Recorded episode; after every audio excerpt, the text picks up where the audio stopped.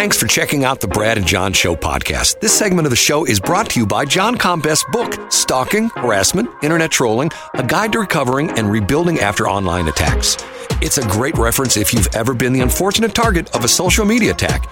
It's available on Amazon. Just search John Combest. That's C O M B E S T, John Combest, and the book will show up in your search results. Now it's time for another segment of the Brad and John Show. Can you handle it?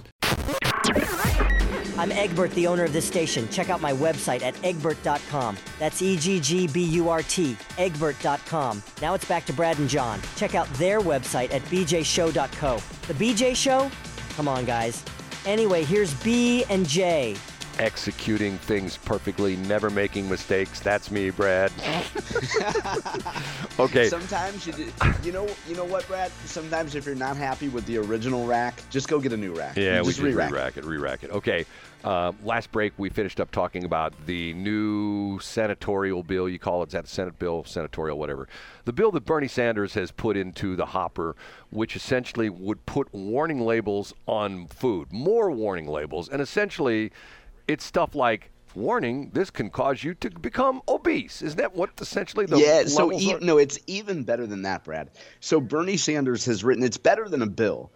The FDA has is in a process by which they're they're considering what they're calling front of package label rule. So requiring that that consumer packaged good companies. So when you buy your pack of Doritos, for example, it would have a a clear black border label that says this product contains high levels of salt, which have been known to cause X, Y, Z. Now, what's be- what the great part of that about that, Brad, is that as I understand it, the FDA can just issue that rule. And and the Senate doesn't the Senate and the House don't have to vote on it, as I understand it. So what Bernie Sanders did is to add insult to injury he re- sent a letter to the FDA that said, "Look, I know you guys are doing this process, but you're not going far enough." And his example is he says that he says, "quote Tobacco labels in the United States do not say high in tar, high in nicotine, high in carcinogens. They say cigarettes cause cancer." So what he wants is not just Frito Lay to have to put a label on that says Doritos contain high levels of salt, processed foods, whatever, whatever, but that say Doritos cause cancer. Doritos, excuse me, not cancer. Doritos cause obesity. Stop eating Doritos. You know, So this is, and again, this goes back to we talked about this a couple uh, a couple weeks ago. The Biden administration and the left will do whatever they can to take attention away from straight up inflation and blame consumer packaged good manufacturers, the grocery industry, whoever they need to. And so ta- this is how they're going to tackle obesity by by slapping a label on the front of your Doritos. Okay, I will tell my own personal uh, background on this. I've done this several times. The first time I did it, and I'll tell you my stupid story of when I graduated from high school, I weighed 162 pounds. Okay, six foot two, 162. I was sort of a skinny guy. Two years later, when I'm in college, I weighed 310, so almost doubled in, in, in size. Okay, why was that? It was because of the fact when I was in high school, I was very, very physically active. I was uh, played sports. I was in marching band. I had a job three nights a week where I was a curb boy at Steak and Shake. I ran all night long. You know, I was very, very active. And once again, energy in, energy out. Okay. Yep. Um, Hold on a minute. I lost. I went down from I went from 162 in high school to college, one 310. Then over the course of about six months, I went from 310 to about 190. Okay, how did I do that? Nothing but fast food. Okay, I've done it within several times. I've documented it on websites. Little fact- McFreddy. uh, I didn't. You know, what, I I'd be honest with you. I I started. I, I didn't complete that one, but I had the the the uh, kids menu challenge, the fast food me, where every single day I documented what I ate, and all I did was go to fast food places.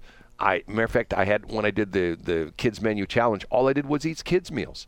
I went to McDonald's every day. Had a kids meal at McDonald's, kids meal at Burger King, kids meal. That's all I ate.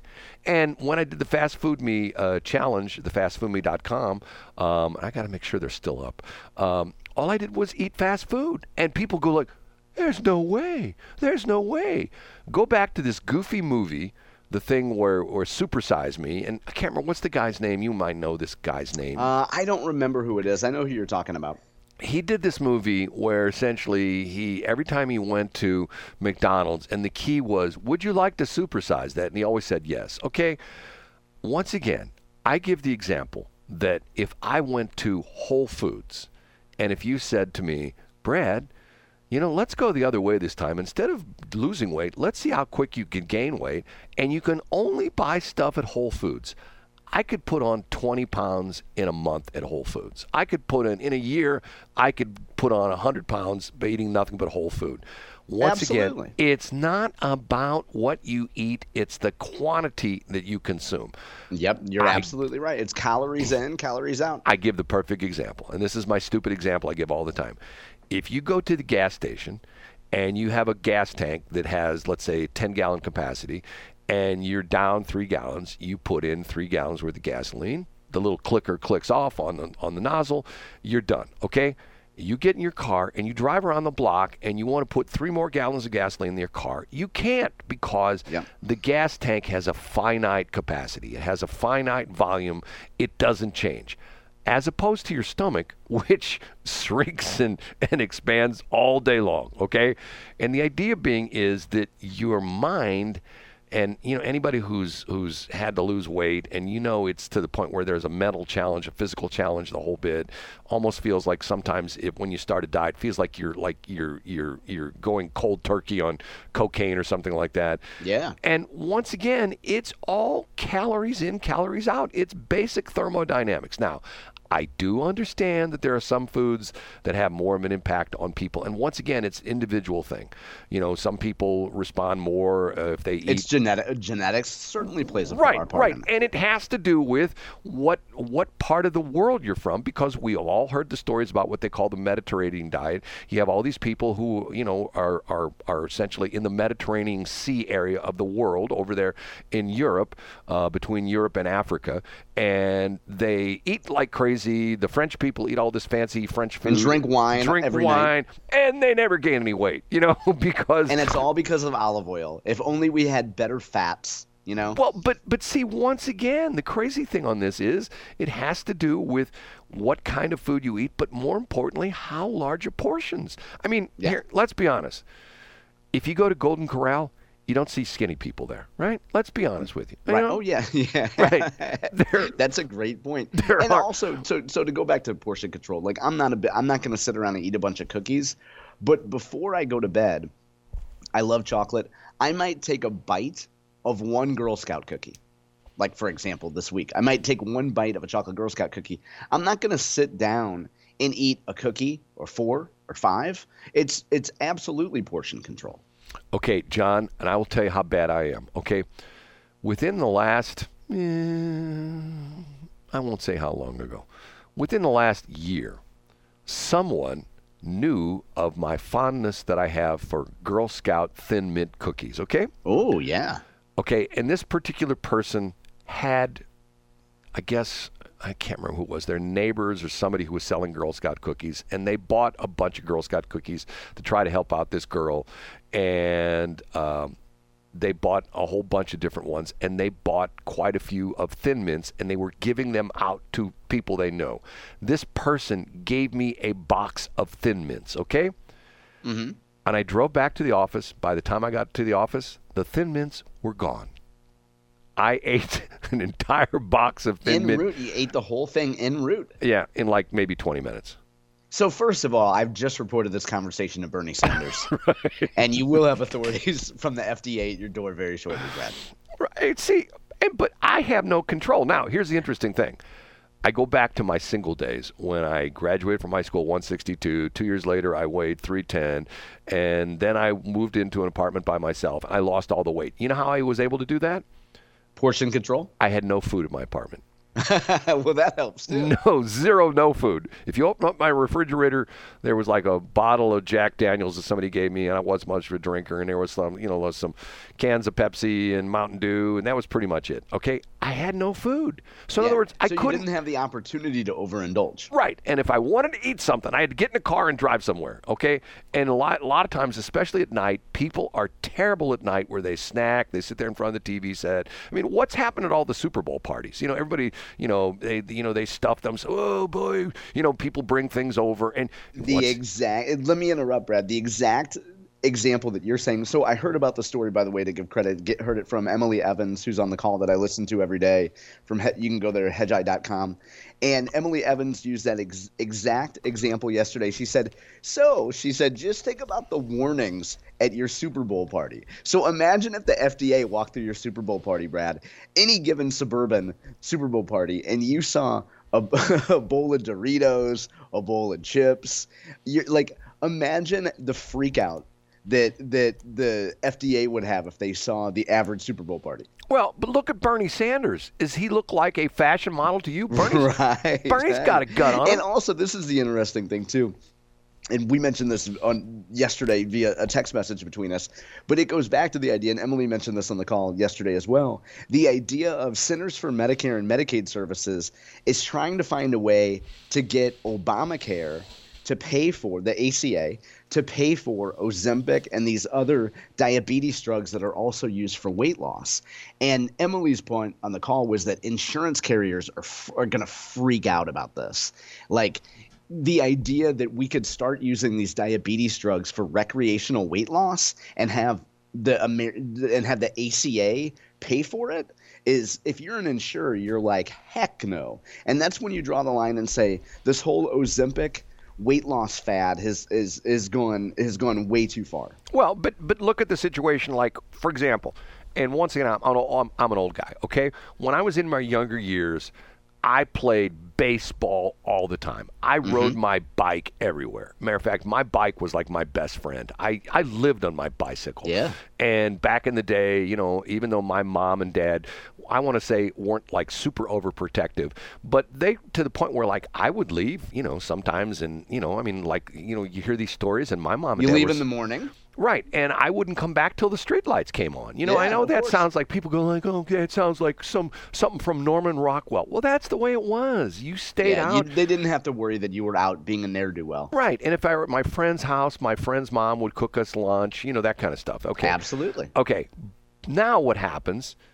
Where do the kids spend most of the time? Inside on a computer on Staring at an iPad. right, on an iPad. And you know what they're doing? They're shoveling food in their face, and Lord knows how often they brush their teeth or floss. Well, but but see, once again, we've changed. You go back and look.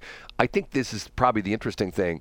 I remember, and you're going to laugh when I tell you this, but I remember watching, I guess, a couple years ago, um, a a, uh, a pre or a, a previously recorded episode of the Lawrence Welk Show. Did you ever watch the Lawrence Welk Show? No, but I'm familiar with it. Okay, Lawrence Welk was this guy. He had this accent. I can't. He was from Bavaria or something like that, and he talked like this. And we want to uh, rock 'em the boys, and a one, and a two. And he had this sing-songy kind of voice. And he was a conductor, and he had this Lawrence Welk orchestra.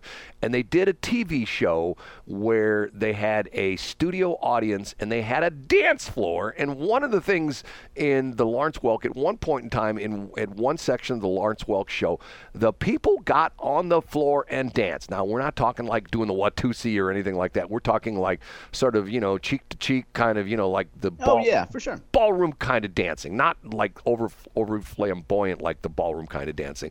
But you noticed one thing.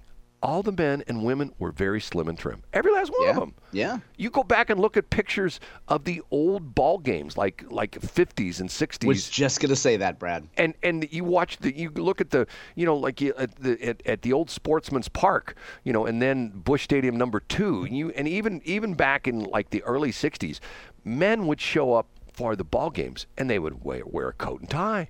They, And their hats. they would have their hat on and the women would be in dresses, you know. And what do you notice? They're all slim and trim. There's no big fat people, you know. They're all you know little you know you know small people. And Hey, and, and let me interrupt. The other thing is, I'm old as a Gen X guy. I'm old enough to remember when I would get on a plane, Brad, and the stewardesses could easily fit between the aisles. Do you remember that? Do you remember when a stewardess would be would have not the hip width of you know someone that needs a lap belt extender, but a stewardess could actually do a full 360 degrees within within the range of the aisle. John, it was amazing. John, there are women all over St. Louis who listen and go like, "I can't believe you just said that." And The- and you know what they're saying? Thank you, John, for paying homage to me, who I have not let myself go. I am a woman who's not let myself go, And- I can easily fit within the aisles of an airplane. Thank you, John, for paying homage to my hard work. And no, they're more importantly saying, "Brad, give out John's address because we'll be there. Where does he live? We'll set up camp on his front lawn, and we'll show him a thing or two. And Uh, you know why they're out of luck, Brad? Because it's an AMI day thanks to the Francis Howell School District. So Dad will not be inside the house today. We're going to be outside of the house, baby. is is that again going on today? Oh yeah, it's it's uh, Tuesday and Wednesday, and good Lord willing, there will be enough technology that students can come to school tomorrow and actually look at a chalkboard and learn from a teacher. We didn't talk. We need to talk about that tomorrow. Put that on the list for tomorrow. Okay. We will. It'll be tomorrow. We have to get out here. Thanks for checking out the Brad and John Show podcast. This segment of the show is brought to you by John Combest's book, Stalking, Harassment, Internet Trolling, A Guide to Recovering and Rebuilding After Online Attacks. It's a great reference if you've ever been the unfortunate target of a social media attack. It's available on Amazon. Just search John Combest. That's C O M B E S T, John Combest, and the book will show up in your search results. Now it's time for another segment of the Brad and John Show. Can you handle it?